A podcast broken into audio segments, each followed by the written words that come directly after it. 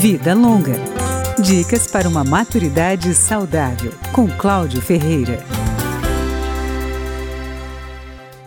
As principais causas de quedas em idosos são a perda de força muscular e a ação de alguns medicamentos que afetam o equilíbrio da pessoa. A fisioterapeuta Georgia D'Oliveira, especialista em gerontologia, aponta mais um motivo. A gente vive em um país que muitas vezes não tem, por exemplo, uma calçada com nível, ou as pessoas não têm uma preocupação com uma adequação na casa. Então coloca tapete sem ter um fixador ou áreas muito íngremes e com isso o idoso tem uma predisposição à queda. Em casa, os tapetes são os vilões.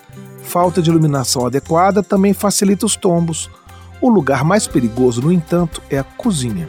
E nos banheiros, é bom colocar barras de apoio perto do chuveiro e do vaso sanitário. Nas ruas, calçadas desniveladas e buracos são os maiores problemas. Na maioria das vezes, segundo a fisioterapeuta, as quedas resultam em fraturas na mão, que o idoso usa para se apoiar quando vai cair, no colo do fêmur e na coluna. Como avaliar a extensão da queda?